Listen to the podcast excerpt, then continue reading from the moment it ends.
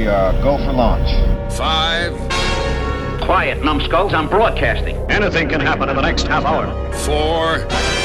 My friend, we cannot keep this a secret any longer. This whole thing is insane. Three. Quiet, please. I am analyzing. Where's the kaboom? Two. There was supposed to be an earth shattering kaboom. One.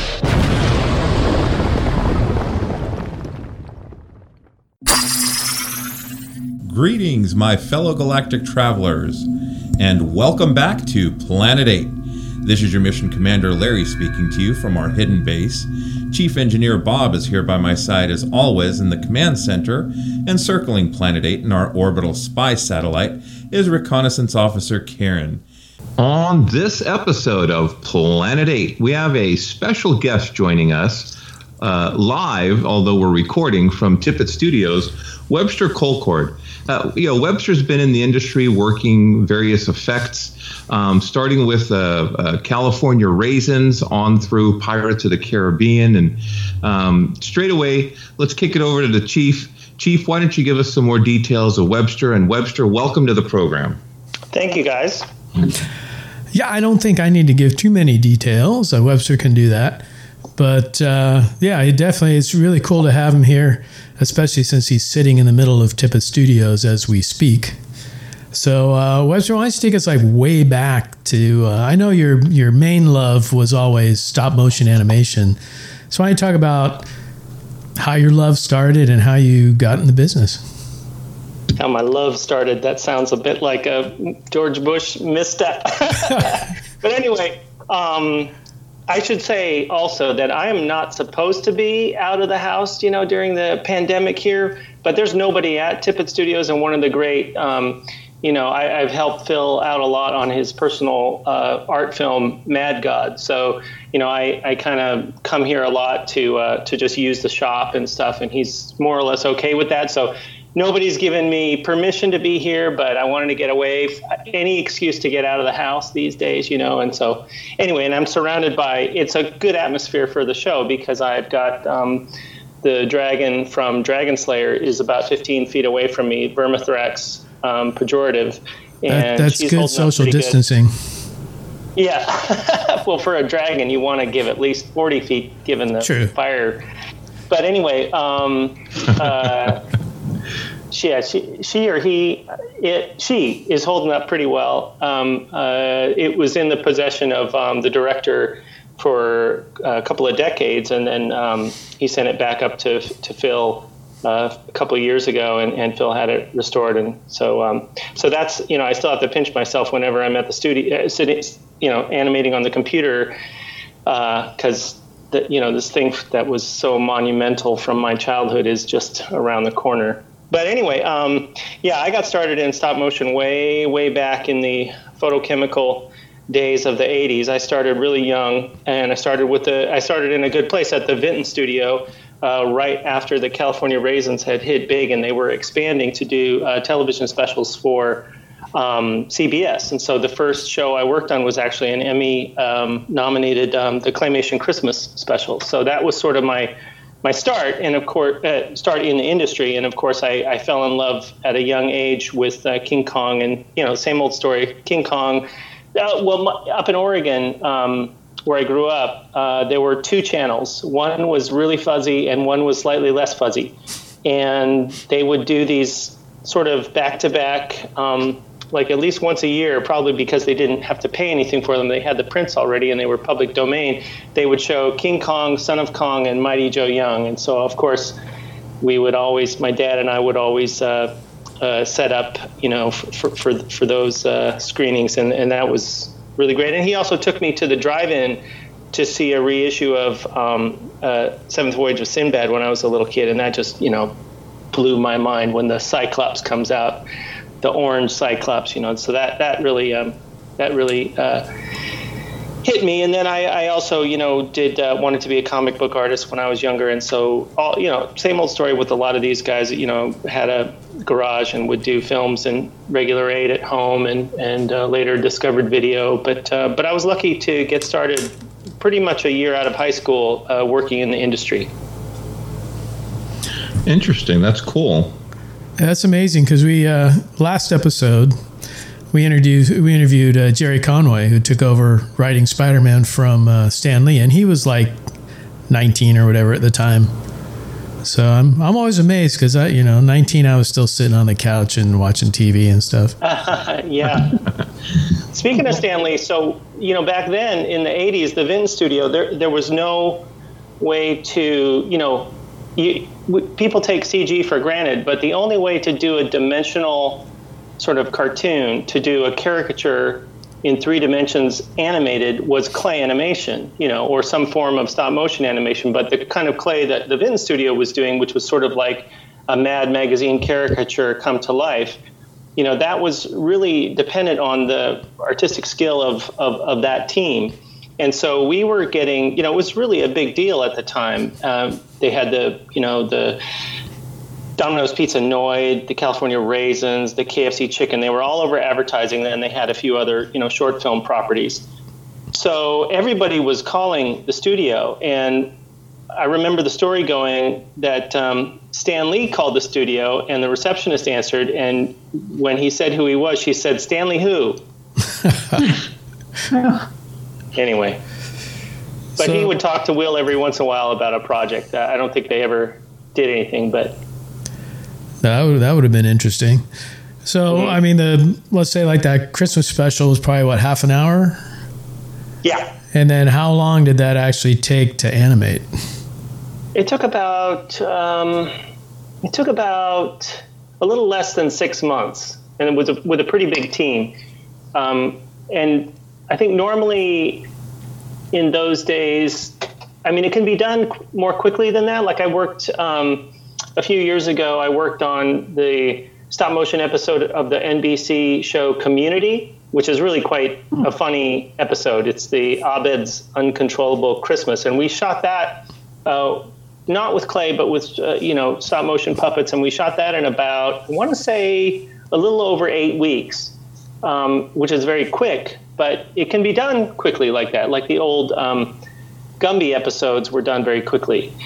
But um, with the claymation Christmas, I mean, it, it's very involved. You know, a lot of resculpting. It, it took it takes a bit longer than other animation processes, so it had a pretty lengthy schedule and a pretty big crew. So I, I say a little bit under six months. Yeah, I was going to say clay is probably a lot different than working with like models. Yeah, because you can't just keep bending it all over the place, right? I mean, eventually the arm's going to fall off or a leg's going to crumble or something. You pretty much have to make a new puppet per shot because, you know, you were resculpting it as you go. It's just a lump of mud essentially. And um, one thing that would tend to happen is that you're looking, you know, through the camera or close to through the camera while you're animating, and the the sculpture of the face would gradually morph into a sort of more two-dimensional um, on a on a flat plane so that you know because you were always sculpting to camera by the end of the shot the the, the whole head would kind of be warped. Um, so that if you looked at it in three dimensions it wouldn't make much sense but if you look at it from camera view it, it, it looks good. Um, so pretty much you have to throw away um, you know the puppet per shot and build a new puppet. So yeah it takes more time. So you must go through a lot of clay when you're doing that. Hmm. yeah. Yeah. Well, i mean they're tiny but um, yeah, and then all the the backgrounds that was all probably a combination of painted and models or? Well i mean it depends on who was um, designing it. Like uh, will had a thing about a pure clay world but it really wasn't feasible and it didn't make a lot of sense a lot of the time. I mean we built some um, uh, amazingly huge sets that were built uh, coated at least in, in clay and they just weighed a ton uh, eventually the studio moved into a more sensible, um, you know, into more sensible materials and, and would uh, tend to you know, build the build the sets more out of just pure wood or foam or things like that that were more lightweight and and aesthetically sort of more controllable. You have more ability to adjust uh, color when you're not coating a layer of clay on. But for a long time, we did actually, you know, everything had that clay aesthetic because there was a layer of clay. You know, for a brick wall, it would be a a, a piece of wood with, you know, big old half inch thick layer of clay on it. It just weighs a ton. Wow. how Yeah. different things are done now as opposed to then. I mean, I I only read about what you do. I, you know, I don't. I'm not involved in the industry at all, Webster. But um, I, in one of the conversations we were having before the show, when you said that ILM doesn't have a, a shop anymore, um, ev- everything's done um, CGI or, or through computer now. Is that right? Well, there, I think the context for that little conversation was um, just talking about what it's like at Tippett Studios now, and Tippett is is very much is Tippett still has a stage building. It's uh, pretty much in two buildings. One is uh, more of a cla- uh, more of what you think of as a modern CG facility, and the other building is the stage building where Phil still shoots and is still used for doing things like scanning models and shooting elements, uh, or even shooting uh, live action, or doing our own motion capture on the stage here. But um, it really is more reminiscent of like the way ILM or some of the shops with um, some of the VFX houses with a, a stage uh, used to be. And when the um, when Dennis Muren comes by to visit Phil, you know, of course they go way back. Um, Yeah. You know, every, they're always sort of excited to be around the the physical stuff again. But it's um, it's completely different now. You know, um, uh, your average VFX house is basically like um, an office building. Um, it looks typically like any internet um, company or game studio. Um, it's just a bunch of people at machines. There might be an area for shooting motion capture. There might be an area for um, taking photographs, but that's about it. It's pretty boring. I'm, wondering, Webster. Like, you know, one of one of the first professional jobs uh, you're saying was the California Raisins commercial.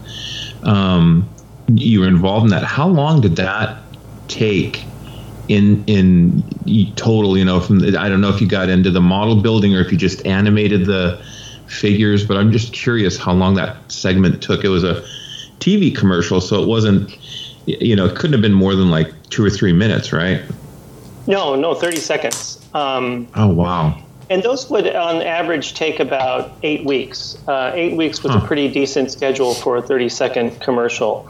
Um, and I should say, I did not work on the first California Raisins commercial. That was directed by Bill Feasterman, and it was who's um, who's still in Portland, um, still is very active on Facebook. He's a one of the guys who's most responsible for what you think of as the Vinton Studio style. He's a terrific um, uh, caricature artist, uh, graduate from the Art Center College of Design in Pasadena. I believe that's correct. And, um, you know, just classical caricature work in the style of a Mad magazine. And uh, he directed that first California Raisin spot that became so popular, but it, they didn't think that it was going to be a big deal when they did it, you know. And uh, he actually kind of felt well, I don't want to get into this, but he um, he thought it, I think he felt like it could have been a, a better commercial. Um, we all you know we always feel that way about our own work, but um, if you look at the spot, it's fairly simple. Um, and even some of the characters, the raisins, they just kind of slide around. They don't actually like do a lot of action. Um, so then, when they hit huge, uh, they did another spot afterwards with the guys on the construction, um, uh, opening their lunches and seeing the raisins set up like a, a Motown act inside the lunchbox, and that was much more involved. And because the that first spot just was huge, was you know people all over the country were putting trash bags on and uh, dressing up like the raisins for their high school uh, acts and stuff like that. You know, it was big. But eight weeks is what it took to answer your question. Yeah, I, I'm wondering if so if, if you were to or if they were to render something like that using today's technology, what do you think a turnaround would be? Would it still be eight weeks, or I'm thinking it would be a shorter amount of time? Yeah, I mean, the thing is that uh, computers are fast in terms of getting something out the door that looks, I would say, fairly mediocre, but gives you a, a pretty good idea of what it could be very quickly. So, like, I do a lot of previs work, pre-visualization work, and it's very easy to get ready-made models off the internet um, and put something together in a matter of, of uh, a day to show a client, you know, what the final spot could look like. So to get something fully rendered again, and it wouldn't look as good or wouldn't look the same as um, the claymation work. But to get something rendered, you know, like like that first California raisin spot in in CG would would take a lot less time. But it's still, like I said, it doesn't have the same tactile feeling. I mean, Right. computer animation is a different different animal. Although there have been experiments done to make it look like clay that are that have been somewhat successful. Mm. You know, uh, all of us here on Planet 8 are huge fans of Ray Harryhausen. I'm guessing you were a, a pretty big fan yourself uh, growing up. Yeah, huge fan. And I got to in 1988, I think it was. I went to San Diego Comic Con with uh, one of the Vinton producers and with uh, Spike from Mike, the late, uh, um, sorry, the late Mike Gribble from Mike and Spike. Um, and I was on a, pa- I have pictures to prove this, but I was on a panel with Ray Harry at the, at the San Diego Comic Con. And uh, yeah, and that's a whole nother thing. But I was blown, you know, blown away. That was the first time I met him. And then later, when he was, um, the year he got his um, honorary Oscar from the Academy, Will very smartly brought him up. Will was doing, I think this was the second year it happened, but Will was doing this thing called the Portland Creative Conference, where he would bring all these people from various creative industries into town for this terrific, uh, like three day conference. And he brought Ray the year he got his honorary Oscar, and he treated Ray very nicely. And Ray did a, a whole talk at the studio and hung out for a couple of days. And I was shooting a Play-Doh commercial at the time, and they brought Ray into my set, which was just Oh, wow. I still I don't have I don't have pictures to prove that, but that just you know that's mind-boggling. No, that's cool. What's it like to have Ray Harryhausen looking over your shoulder while you're animating? Well, he wasn't he wasn't critiquing me, so it was fine. But but um, it was just really it was awesome, you know, just that you know have him there. I mean, he he doesn't he he would make himself very available, you know, to fans everywhere. Uh, you know, he was always um, you know very outgoing in in terms of uh, uh, interaction with fans. But um, what was cool but the, at the same time, like he kind of has, he kind of had a shtick. You know, you would hear the same stories again and again. Of course, you would. You know, he was a showman, um, and you wouldn't, you know, you don't want to ad lib every time you're doing a, a presentation to a group of fans. So he kind of had the same stories again and again. But what was cool was we hung out with him at the Vinton studio long enough that we got past some of the um, sort of you know normal stories and got into like a bit of on Clash of the Titans how like what kind of made him want to retire during production on that. Like he had a lot of difficulty on that show, and he talked a bit about um, uh, the difficulties with. Like he was set back something like six months on that show because he was having trouble with some of the stock uh, registration from Kodak. The the registration of the perforations wasn't uh, was causing problems in the in the in the final shots, and so that really uh, threw a wrench in the works. And I think, uh, yeah, so we, we got some different stories from him because we spent a lot of time with him. That's great. So I guess eventually you had to make the transition to the CG world and all that. What was that like? Or was that, I mean, obviously you had to leave Vinton to do that somewhere else? Well, I mean, you know, the w- life of um, an artist or an animator, I mean, artists or animators are artists, but the life of um, sort of a commercial artist is uh, fraught with ups and downs, and you you end up being uh, having kind of an itinerant lifestyle. Um, so I was at the Vinton studio through one round of layoffs, and then I was freelance for a while, and then I had my own company in Portland, um, and eventually, yeah, I was very successful with my own company, but um, there was this point in history that won't happen again where uh, well I, and i'd worked on james the giant peach. So i, I came down um, in 1994 to work on that film in san francisco for three or four months um, just sort of as a fill-in animator. And there was there were two camps at disney. There was um, a camp backing james the giant peach and there was a camp backing Toy Story. Uh, the Pixar guys came by and visited one evening. We had a little party. Um, everybody in the animation world knew John Lasseter's short films and knew that, and expected that it was going to be a great film because he's just a great filmmaker.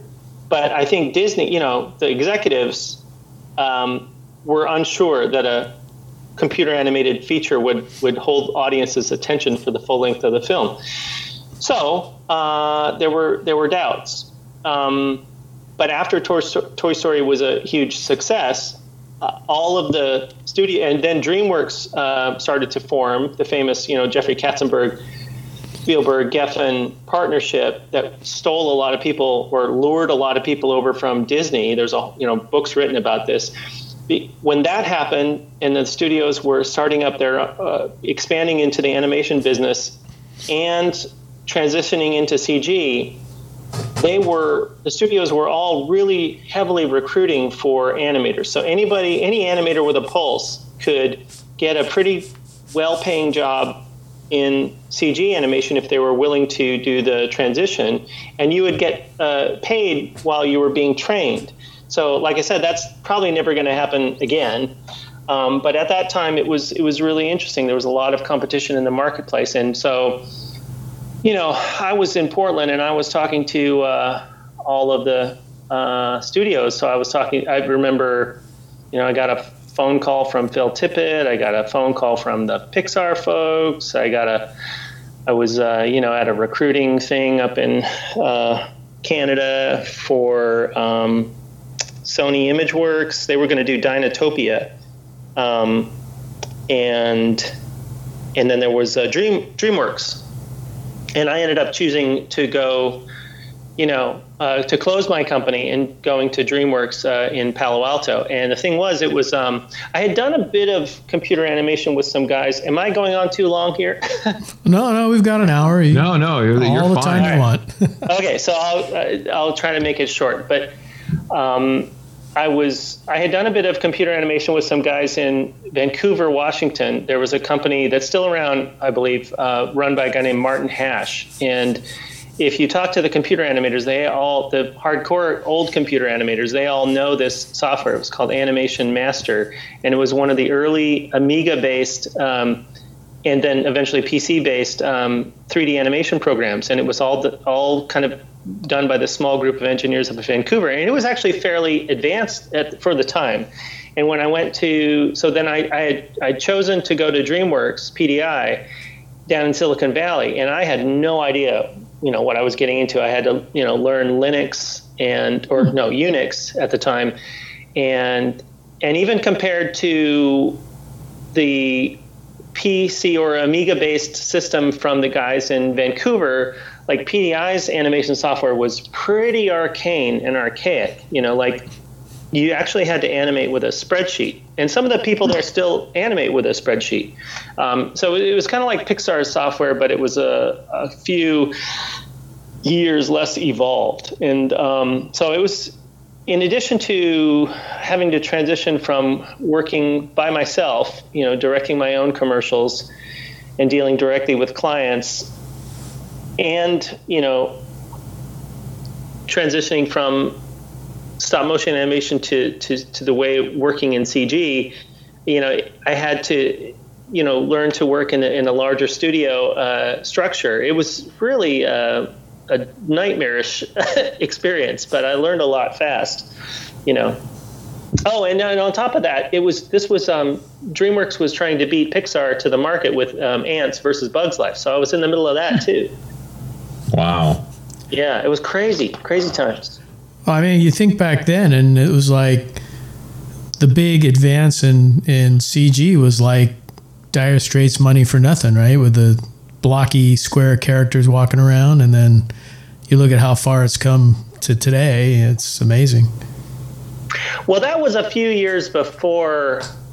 That was a few years before. Uh, this would have been um, ninety seven. And so Money for Nothing was a few years before that. Uh, let's see, what would have been the contemporary uh, for that time? Like PDI DreamWorks was one of the studios that had done a CG version of the Pillsbury Doughboy. So they were um, sort of on the forefront of that. Um, Casper had just happened at ILM, or maybe, no, Casper hadn't even been done yet.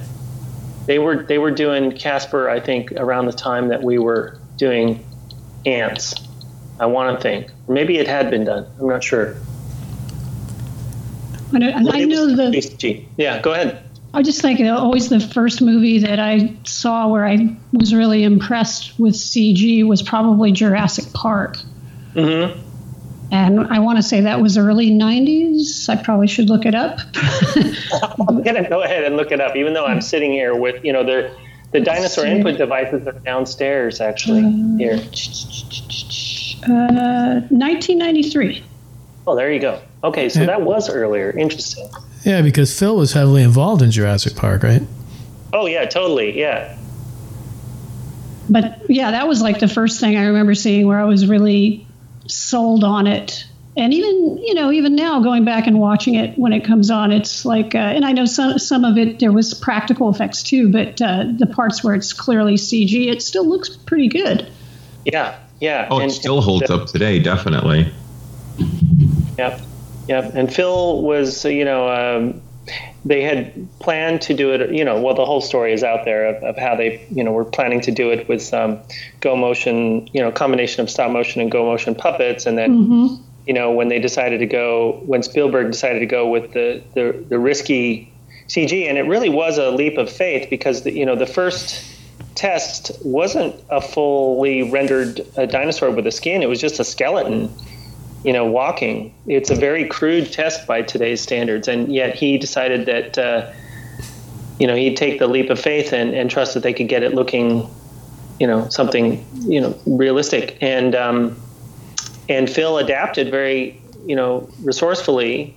And one of the things they did was, along with Craig Hayes um, and Tom Saint Amand, I believe they built these uh, physical puppet rigs that were like armatures with all of these encoders attached so they could animate the dinosaurs with a stop motion like skeleton uh, Mm. in physical space and input that data into Softimage to, to, to do you know to, to get the animation done and randy dutra was one of the animation animators on that as well Oh, Um, okay.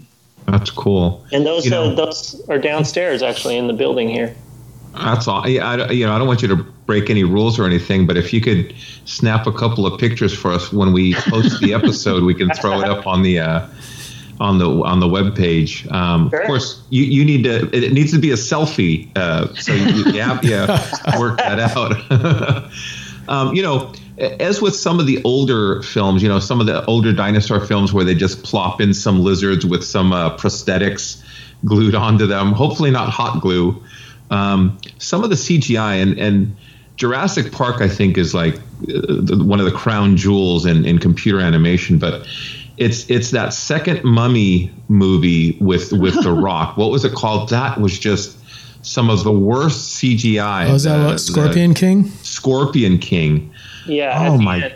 gosh! I, I don't know what happened if they ran out of money or if they. No, I do know what happened from from some guys I worked with. I worked at a company, a great company, a VFX company called The Orphanage in San Francisco for quite a number of years, and uh, and it was down the street from ILM in the Presidio, or you know the the later ILM location in the Presidio. Right. Um, and we would, you know, hire a lot of ILM, ex ILM, or sometimes ILM freelance people. And so I worked with a lot of people who had worked on the Scorpion King, including an animator, a bunch of animators. Um, or it wasn't the Scorpion King movie; it was the Mummy 2, right? And the Scorpion Right. Appears at the end. Right. Um, and you know, I've been lucky in my CG career to not have anything end up on one of those YouTube compilations like the worst CG, ever, which are unfair in a lot of ways because, um, like with the example with cats, like the decision to Oh yeah. the decision to put actors in for you know augmented with CG or replaced entirely with CG, um, except for their faces, and not really understanding like what is the scale of the cat in the relation to the world, or having a change. All of those decisions are made at a higher level than than the artist doing the CG work. You know, so it's really unfair to blame the VFX for you know a creative decision that is bad you know um, so with uh, so i've been lucky not to have anything on one of those worst CG ever reels. Although I have worked on some things that I would say are pretty bad, but I won't mention them because I don't want them to end up on the reel. but, but that Scorpion King is always on those reels. And the deal with that was, which was, and it was done at ILM, was he was originally, and this is a classic, you know, this happens a lot, um, unfortunately, but he was going to be a background character and just like appear in shadow. And then at the last minute, the director said, I want him front and center, you know, like medium close up. And so the model, and it, and it was like, it was a hellacious movie to get done. I mean, there was a lot of stuff in that movie, and, and, uh, they were strapped for time and they didn't have time to like remodel and retexture and re-rig the characters so they just ended up with this thing that was supposed to be in the background right up in front and center. And there was just it just didn't hold up. It just you mm. you know cg you have to build especially in those days you have to um, you have to build it from the, the beginning to have all of the controls built into and and musculature built into a very sophisticated rig for it to move correctly on top of the topology of the model being sculpted to hold up at high fidelity when you're close to it, plus the textures, you know, and the hair. I mean, all of it. it. It's you know, it's gotten easier over the years because the computers are faster, but it's still really hard to pull that all off. And so, you know, when when you take an asset that's meant to to be you know in in the distance and is designed for that, and you put it close up on high resolution, it's it's just going to fall apart. Right. That, that makes total sense. And I think I'll be a little more tolerant uh, of the effects in that film. But it was something like that that really, you know, took us out of the movie. And now, you know, I I, uh, I appreciate the background on that. Um, well, I mean, it still happens too. I mean, like, you know, look at the. I mean, people have forgotten about it already, but look at the Black Panther when it came out. I mean, people were complaining about how bad some of that CG was.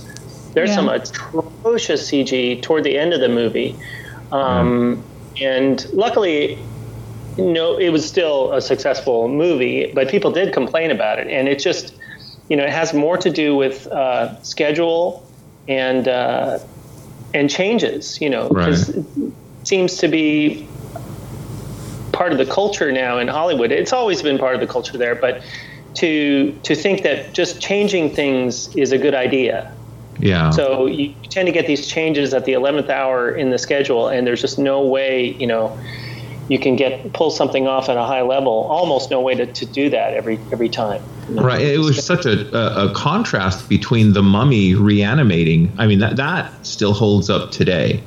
You know, yeah. his, his uh, transformation back into his human form. And, and, you know, and then the Scorpion King. I, let me ask you: Do you have any information on the uh, Will Smith version of I Am Legend? it's so funny you that. Oh. it's so funny that you ask that because you talk about worst CG ever, and and that also ends up that's like the number one right. contender. Um, and and actually, I do completely know the story on that, and I was thinking about that when I mentioned the Scorpion King. Actually, the the guy who was the anim, one of the animation supervisors supervisors on that for Sony is an old friend of mine who I'd worked with at, at DreamWorks, and he said that that show, the effects ruined his career because mm-hmm. again, you know, those characters were going to be seen in the distance and in crowds, and he he had was working with the team there to to design these sort of crowd cycles to um, to have those characters in the background. And I believe that I'm not sure if that was because the facial close-ups were going to be done with you know, with uh, prosthetics or not. Although there are some amazing tests on Steve Johnson's um, Instagram or something from a couple years ago, or actually it's not Steve Johnson, but there's some tests on the internet from Steve Johnson's company at the time doing pro, um, animatronically augmented prosthetics. So what they had was a sort of a cable or radio controlled um, headpiece that went down over the eyes and used the real actor's mouth, but with uh, sort of radio controlled eyes, and it looks amazing. But for whatever reason, they decided not to go with that, and they took. And I don't know if the, if this is exactly the timeline of events, but they took these characters at Sony that had been designed to be in these, you know, running crowd scenes, and they did exactly the same thing with the Scorpion King, and they said, no, we're going to do them all in CG. We're going to put them front and center. And so um, it wasn't so much that the asset couldn't be redesigned to to look good up close, but it was just sort of the bad decision to go with the old um, sort of standby of like a character's mouth opening impossibly wide, you know, or long, you know, and it, Yeah. it's just cr- creatively a bad call, you know. Um, they did that also on Planet of the Apes, the uh, Tim Burton Planet of the Apes. They did uh, ILM did you know some of the apes roaring, you know, with sort of impossibly extended mouths. You know, I, I, you know when you have nothing else to sort of um, go with, you sort of end up with that. Yeah. You know, well, it'll be weird because the mouths will be extra big, and and they just took it way too far on I Am Legend. I mean, they've it's ridiculous. Yeah. Well, I think that kind of stuff has been going on like forever. I remember reading a story about uh, it conquered the world, and uh, the alien was supposed to just sit in the cave and do everything from there. And then Corman at the last minute said, "No, bring him out. He's got to fight the army." And so it was, it was just like a big road cone sliding across the thing. So Exactly. Yeah, it's nothing new, sadly. um, but the I Am Legend one was, uh, I can't, I wish Marco could speak for, or my, my buddy, I, maybe I shouldn't mention his name, but I wish he could um, speak for himself on this. But yeah, it, uh, it, it had repercussions, you know, the, the poor guy. Um, but he's been successful since then, so uh, no complaints. Let, let me ask you this, Webster. What are some of your favorite projects or films that that you uh, worked on? Well, um, a lot of the time, like, you know, there's there's a couple of old sayings in Hollywood, um, but one of them, well, I, um, you you tend to know when based on the script. You know, we even with the VFX guys, you, you end up getting the script early on to to go over it, and um, and you can pretty much tell in the script stage whether it's going to be a good movie. Um, obvious. It, it seems like that's an obvious thing, but it's it's oftentimes not obvious um, that that would be the case. But uh, there are certain projects that I've been lucky enough to work on that uh, were were obviously going to be good right out of the gate. Um, the ones that come to mind right off the bat are uh, going sort of backwards in time are um, uh, not because I read the script, but because of um, the creatives involved. Um, the Deadpool movie, the first Deadpool movie, uh, Ted, uh, the first Ted movie, and uh, The Host, which is Bong Joon Ho's uh, uh, monster movie from uh, 2008. So, so now going forward, so I was the animation supervisor for the orphanage on The Host, and based on you know his track record, we just knew it was going to be a, a great movie. He's just a great, even back then, you just looked at his previous films like Memories of Murder, and he's just a fantastic filmmaker. And and that movie would yeah. that would movie would have been good even without the monster. It was a great movie. So we just had to not. Can I swear? Uh, it, it's more like PG, but you know, a s- screw up. avoid a screw up would be acceptable. Yeah, I, you know what I, I can say. bleep stuff. So Screw it up. Uh, yeah, Bob will beep if needed. well, I'll, I'll, no, I'll just say we, we just had to not screw it up. But um, that's not the word we used when we were talking about it. Uh, and then going forward in time, uh, much later, I was the uh, on-set uh, previs and later the uh, mocap guy for Seth MacFarlane on the, the first Ted movie, and the script was great. So, uh, and then they improvised on set, and you just knew that was going to be a, a great, uh, a great thing. So, and then later, um, I came back to the Bay Area. I, so I spent about four year, four or five years in in LA um, after the first Ted movie, doing a lot of work for Seth MacFarlane, and then uh, moved back up here to the Bay Area to work for some old friends. Uh, on the first Deadpool movie. And that again was one situation where you just knew because more because of the people associated with it that it was going to be great. I mean, um, the the director um, who runs uh, Tim uh, Tim Tim uh, who he we had worked uh, with a lot of folks who had worked with him before because he's been running Tim Miller has been running his own VFX studio and animation studio in Hollywood for decades, Blur Studio, and they do a lot of game cinematics. And we, he, he's highly respected in the CG uh, industry. and so we knew that that he would bring a great thing to it, and uh, and then the character, of course, is is one of the sort of unsung heroes of the Marvel universe. So we all we all that was another show where we just um, and we were working with a VFX sup, uh, Jonathan Rothbart, who we had worked with a lot over over at the orphanage. He was one of the uh, founders of the orphanage, so um, it was just a great opportunity to be associated with a, a great project that was really fun, you mm-hmm. know. Um, and we just had to also uh, again not screw it up. And actually, um, I'm very proud of the work we did. We did the freeway chase sequence and a bit of the following sequence where he um, uh, has a fight on top of the uh, uh elevated uh, freeway. Very with cool. the bullets, counting down with the bullets. Right. Yeah, I remember that scene. Yeah. So those are three projects that I'm super proud to be associated with on the on the CG side of things. Very cool. Uh, let me ask you something. Uh, you know, I'm a big fan of the The Walking Dead, and uh, the season finale uh, is postponed. Um, they made an announcement uh, on on the television program, uh, the next to last episode, and they're like, "We don't have time to do the visual effects, the music, and all the cleanup and stuff." um, that they do, uh, and, and, so it's going to be released sometime, sometime after the shelter in place.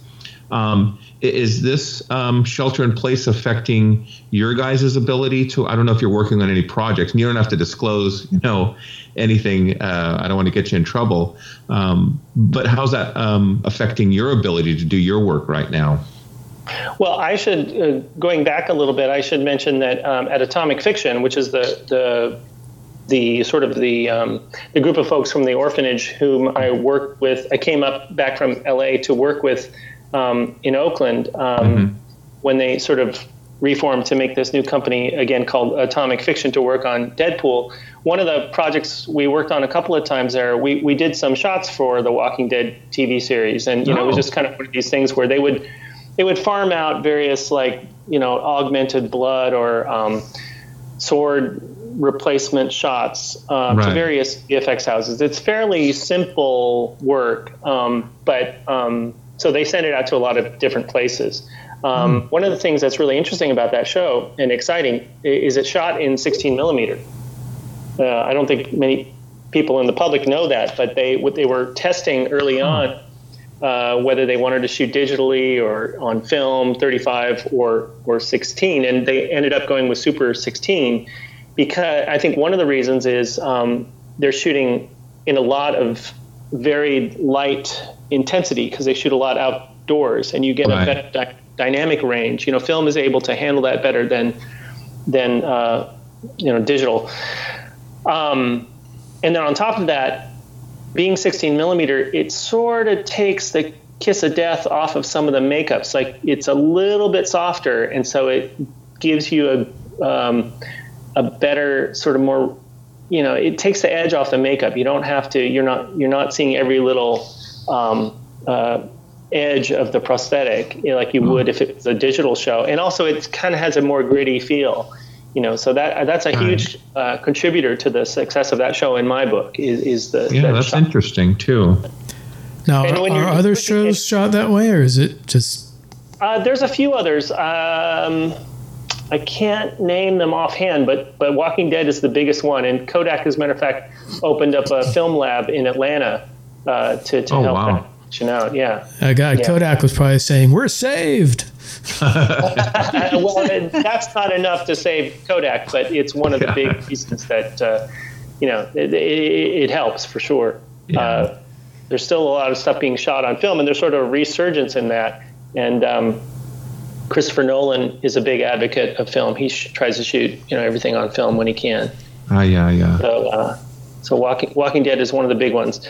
Um, and where what was the question? I'm sorry. Uh, the the uh, shelter in place. Are, are, there any projects that you're kind of like not able to finish or work on right now because of your inability to to do what you do?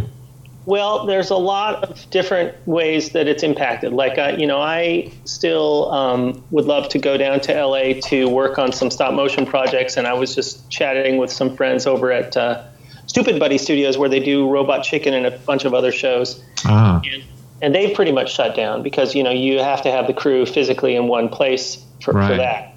Uh, I mean, I do a lot of stuff at home, um, person, personal, you know, or music video projects, or j- just stuff for friends, and I've been doing and or personal films, and I'm just going crazy doing tons of that kind of work. So I'm having a good time doing that.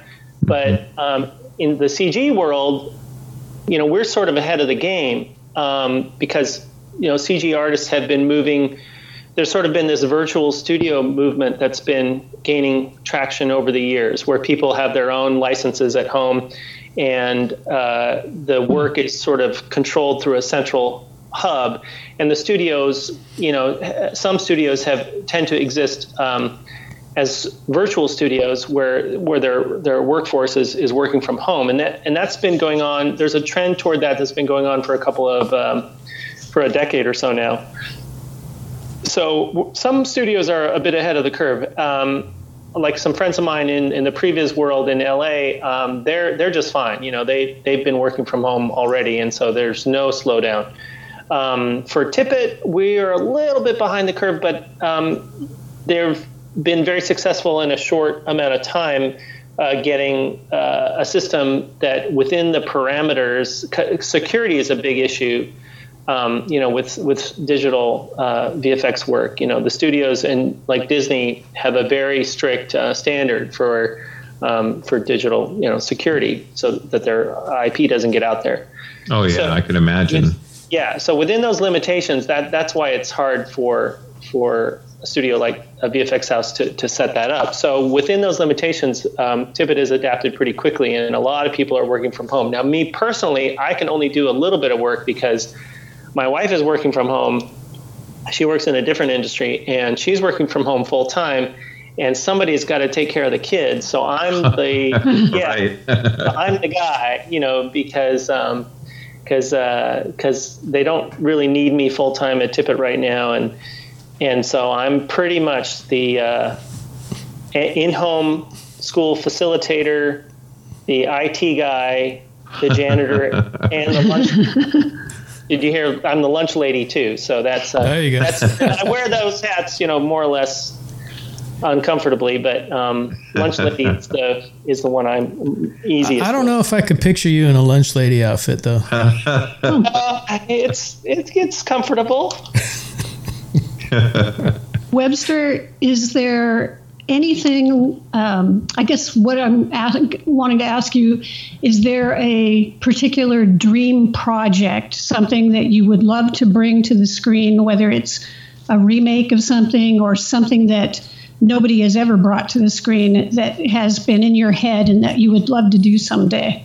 There are And don't give like- away any ideas, but I won't. But there's a whole um, drawer full of those, Karen. I mean, there's so many uh, projects I'd love to do. One of the ones that I, you know, I won't be giving away an idea, and somebody else is going to do it anyway. But I would love to do. I've always wanted to do a stop motion version, or even clay, of uh, Devil Dinosaur Disney. Uh, Oh, or, yeah, Mm. the Marvel um, yeah, comic. Yeah, that would be great. So I probably won't do that, but um, I'd love to do that. I, I, you know, there's another, there's a children's book that um, I'd love to adapt into a, a really, you know, cute um, clay animation style, you know, children's clay animation style um, short film or, or maybe half hour show, and that was um, Syd Hoff's uh, Danny and the Dinosaur. I've always wanted to do that. Mm-hmm. Um, and then uh, I have a bunch of personal projects that I'm uh, working on. One of the I'm, I want to do a I'm doing a zombie movie actually with sort of cartoony zombies uh, that are a combination of puppet and um, and stop motion. So that's really fun. And I've always and I love you know I love the Italian zombie movies and, and, and Dawn of the Dead. You know with the oh yeah, the drumming, you know, it's synthetic soundtrack. And so I'm working with a musician friend and and I've got my kids in it and and we're just making this funny zombie movie. Um, and so that's the dream project that I'm actually doing. But it's it's it's slowly in doing it slowly because um, because uh, you know of the uh, schooling and stuff. Right. because you have to my, serve lunch. that's my dream lockdown project. Well, Webster, we're we're coming towards the end of the podcast, and honestly, uh, I, I could I could go on for a few more days, uh, yeah, just getting to know uh, you better and and uh, some of the stuff that you've done and and are doing. Um, we'll do a, a, round robin. Bob, Karen, you have anything else uh, you wanted to ask Webster about before we get into our sensor sweep? Well, did, did you want to rattle off like any of the other things you've done? I know you've done like some pretty famous shots in movies that I think a lot of the listeners would re- instantly recognize. Sure. Well, I, I will tell you what, too, Webster. I, I, mean, go ahead and name them off, but we, we will have you back because I, I know you want to step into the monster garage. Uh, and and just take a look at everything that Bob has. So so I'm sure you'll be back on, but please go ahead rattle off some of those uh, those projects and films. Well, I, am actually uh, relieved. I was worried that I was going to be asked some uh, some uh, you know deep knowledge uh, questions about Ultraman or Godzilla that I wasn't going to be able to answer. that I'm a bad. That's your second appearance. We went light on you this time. uh, thank you so much. Yeah, but I really want to see the Monster Garage. I've only seen it in pictures, and I and I'm bummed that I've never been there in person. But uh, I should also say that like some of the projects I've worked on, oftentimes you know you ask me what are some of the favorite uh, favorite projects to be associated with. Sometimes you have the best time working on the worst movie. Right. So uh, one of the projects that was a later, the second Henry Selick project that I worked on was Monkeybone for 20th Century Fox, uh. and it was a kind of an awful production. Like it was, um, uh, we got shut down right before Christmas, and everybody was uh, going broke, and uh, it was sort of uh, the studio we were working at was. in a bad part of town, and yeah, just everything about it was sort of haphazard. But it was a great we had a great time doing it, and the work that we did is pretty cool. And what's funny is I wear my Monkeybone crew jacket out in the world now, and people look at it and go, "I love that movie," and it's like. Where were you? right. It was in theater two weeks, and I and I and I still have the Roger Ebert um, and uh, Siskel review of it on tape somewhere, and they just raked it over the coals. And, and the other movie that was in the theater at the same time, the other big movie was Harley Davidson and the Marlboro Man, starring Johnson. And it lasted longer in the theater than Monkeybone. Oh, jeez. So, oh my God. Anyway, but we had a good time working on it and a great team. And then another movie I worked on later in the CG realm uh, at the orphanage was a Uwe Boll movie.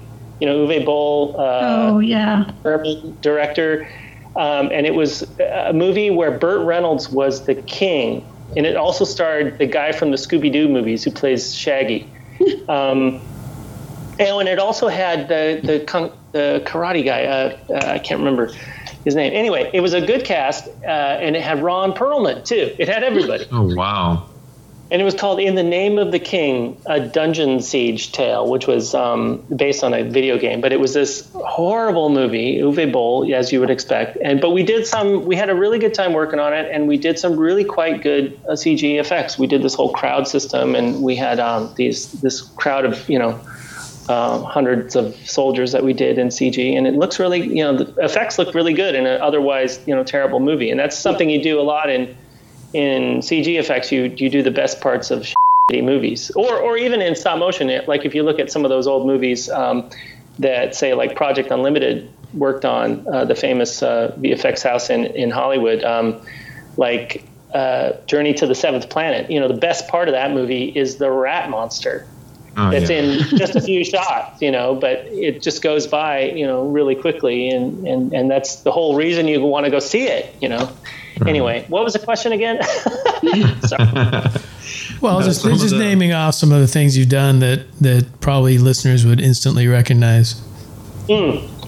Well, more recently, one of the things I did, I did the previs for um, the Planet of the Apes movie, where um, what was it? It was number three in the Planet of the Apes series, where or was it the most recent one? It was the one where uh, no, it was the second to the last one where uh, the bad guy Koba, the bad monkey, he hops on a tank, and it's a POV shot of the tank, and it's one really long, like 350 frame shot, or longer actually, of, of, of the of the camera mounted to the tank, and and it ends up with these you know CG apes on it, and it ends up crashing um, through a building. Now I did the previs on it and then later when I was on the TED movies, I ended up working with um, one of the guys who was on set for it, and, and I verified that for the shoot um, that they did indeed look at the previs, and then finally, you know, of course, um, the effects were done by Weta, and I guess that was the uh, most number of iterations of any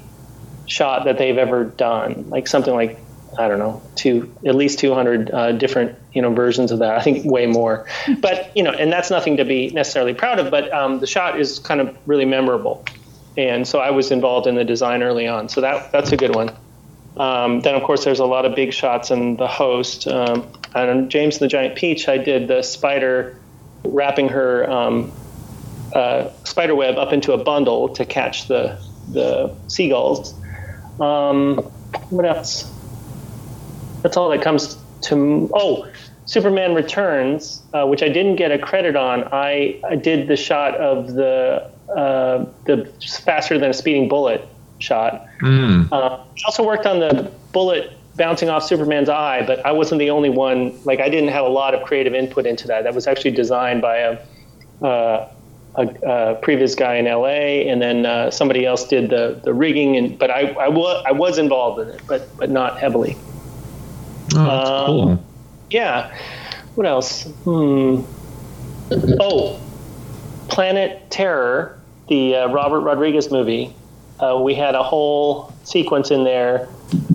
Uh, well, I'll tell you. Here, here's what here's what it was. Um, a few years ago, I met Quentin Tarantino at a screening at uh, Skywalker Ranch, and one of my things I, I told him, I, I have to tell you this. Uh, I animated your penis, and in yeah. So in Planet Terror, uh, in the Robert Rodriguez segment, um, uh, Quentin Tarantino plays one of these infected soldiers who then uh, is threatening to rape um, Rose McGowan. But uh, as he's approaching her, he's melting, and there's this whole CG penis that is melting. And Robert Rodriguez had a very specific way he wanted it to move, like taffy falling. And so we would have the, you know, we had a whole crew on it at the orphanage uh, doing this uh, melting penis se- sequence. And so, of course, when I finally met Quentin Tarantino, I said, I got to tell you this because I worked on your, I worked on it. So anyway, he, he thought that was funny, of course. Um, and then we also worked on, uh, at the orphanage, uh, we had a good rapport with Robert Rodriguez. Um, and we, we did a bunch of shots on, on uh, Planet Terror.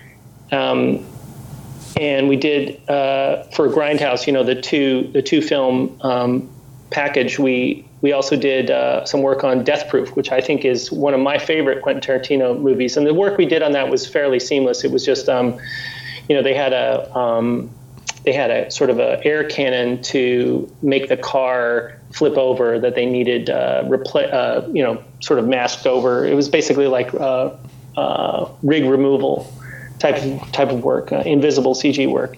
Um, but we did a lot of work on on the uh, on the Planet Terror sequence from Robert Rodriguez, including flipping tow truck scene and the faces of the actors sort of bubbling, and, and then of course the melting penis. Yep. My big Off that note.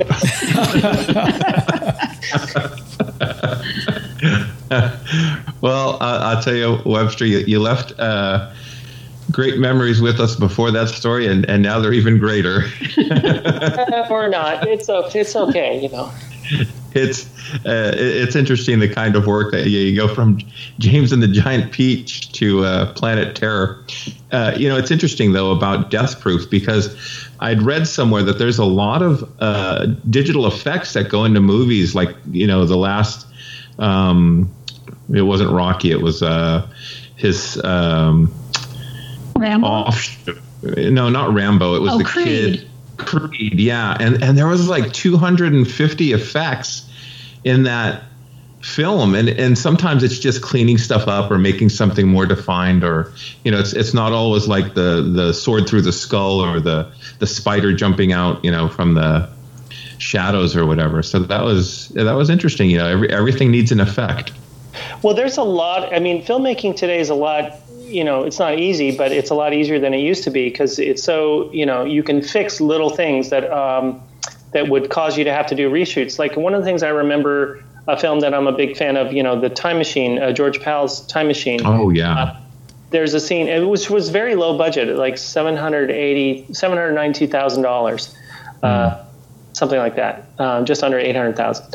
Um, there's a scene where the actor, I can't remember his name, but uh, he, Robert, some, he cuts his hand on the prop, on the time machine prop, and he just keeps um, acting, you know, but you clearly see the blood on his hand and on the prop as the scene is going.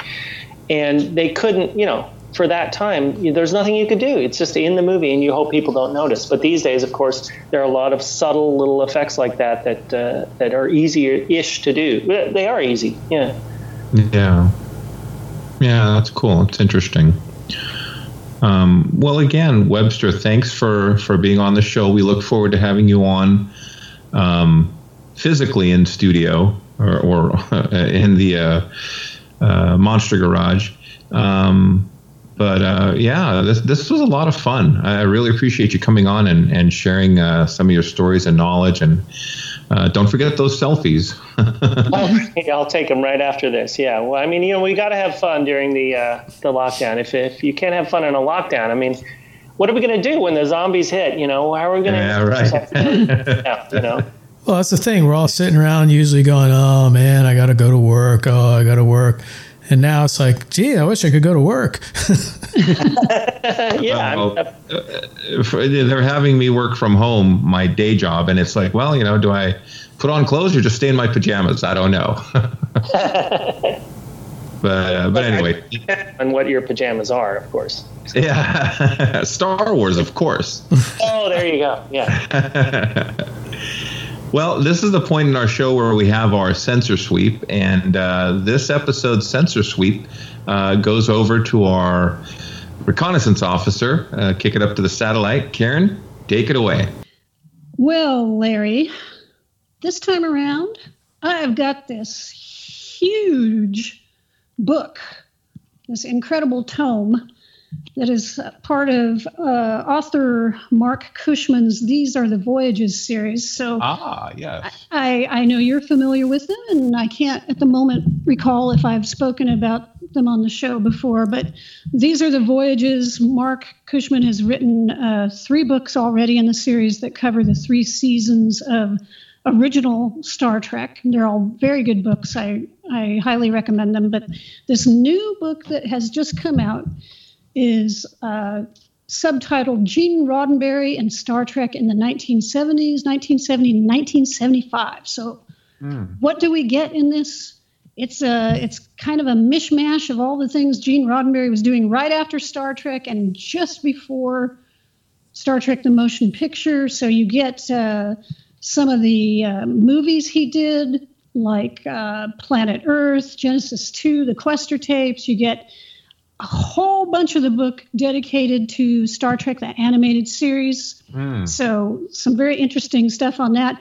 And then, even some things that didn't happen, which I didn't know about, like the fact that right after um, the second season of Star Trek, he was working on a script for a Tarzan movie, which never happened.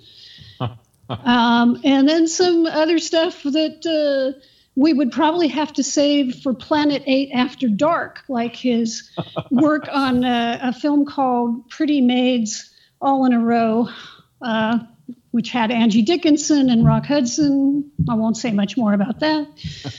but anyway, uh, for the Star Trek completists out there, it's a, it's a very worthwhile read, and Marc Cushman has done a great job with all of his Star Trek books, so highly yeah. recommended.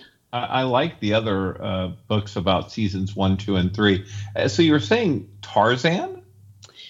Yeah, apparently Gene Roddenberry was uh, a big Tarzan fan. He had read Edgar Rice Burroughs books growing up, and so he wanted to do Tarzan. And he had some very specific ideas about how Tarzan should be done. He didn't like huh. the uh, a lot of the um, Tarzan movies that had already been made with the, you know, me, Tarzan, you, Jane kind of stuff. He wanted mm-hmm. to be more um, faithful to the original books. So, uh, but and he in also, the book, in the books, he was very eloquent. He, you know, right, like there an English gentleman type. Yeah, there was the side of him that was in the jungle, but then there was the English, uh, you know, nobleman side. So he Right. wanted to do that. But then Gene, you know, there was this side of Gene that was very focused on, uh, how shall I put it? Uh, Getting the bleeper ready. yeah, getting the bleeper ready. Let me just, put it, you know, he, he was a he was a lusty man. Let's just put it that way. He was full of passion, and he wanted his projects to be the same way. And so, yeah, let's just say it's interesting reading Yes. all the way around. Mhm. We'll, we'll leave it there. Well, Very much for the Tarzan thing, us. though, just hitting on that really quick. When was Greystoke? When did that come out? That was like in the 70s, wasn't it? Uh, No, I that thought was it was like early 80s? 80s, Oh, right? okay. There was the Yeah. Bo Derek movie, I think, was in the 70s. Ugh. Yeah. And then I think Greystoke was early 80s with, what, Christopher Lambert? Yeah. Um, yeah, I was just wondering if that somehow morphed into into Greystoke, but I don't think so. I I think because his script actually it seemed like it incorporated a lot of science fiction elements with sort of these lost cities and uh, kind of I don't know lost technology, all this kind of stuff. That well, in the books, I know Tarzan did go to the Earth's core, and hmm I don't know. I don't think he ever mixed up with John Carter, but yeah, He- but, but there were a lot of a lot of elements that I think uh, Roddenberry took from the books that just haven't materialized in any of the films yet. Interesting. Mm-hmm. All right, kids. Well, if you get a chance, pick it up. Let us know what you think. Sounds good. Yeah. out. On that note, this will conclude this transmission from Planet 8. We would like to thank all of our intergalactic audience for listening. Be sure to head on over to our website at www.planet8podcast.com where you can get more information on this episode's topic. For more conversation, find us on Twitter at Planet 8 Cast. Or on Facebook at facebook.com slash planet 8 podcast. We want to thank you guys for tuning in each and every episode. We look forward to your input and opinions. Until next time, this is Planet 8 signing off. End transmission. By George, he's got it. It is the end.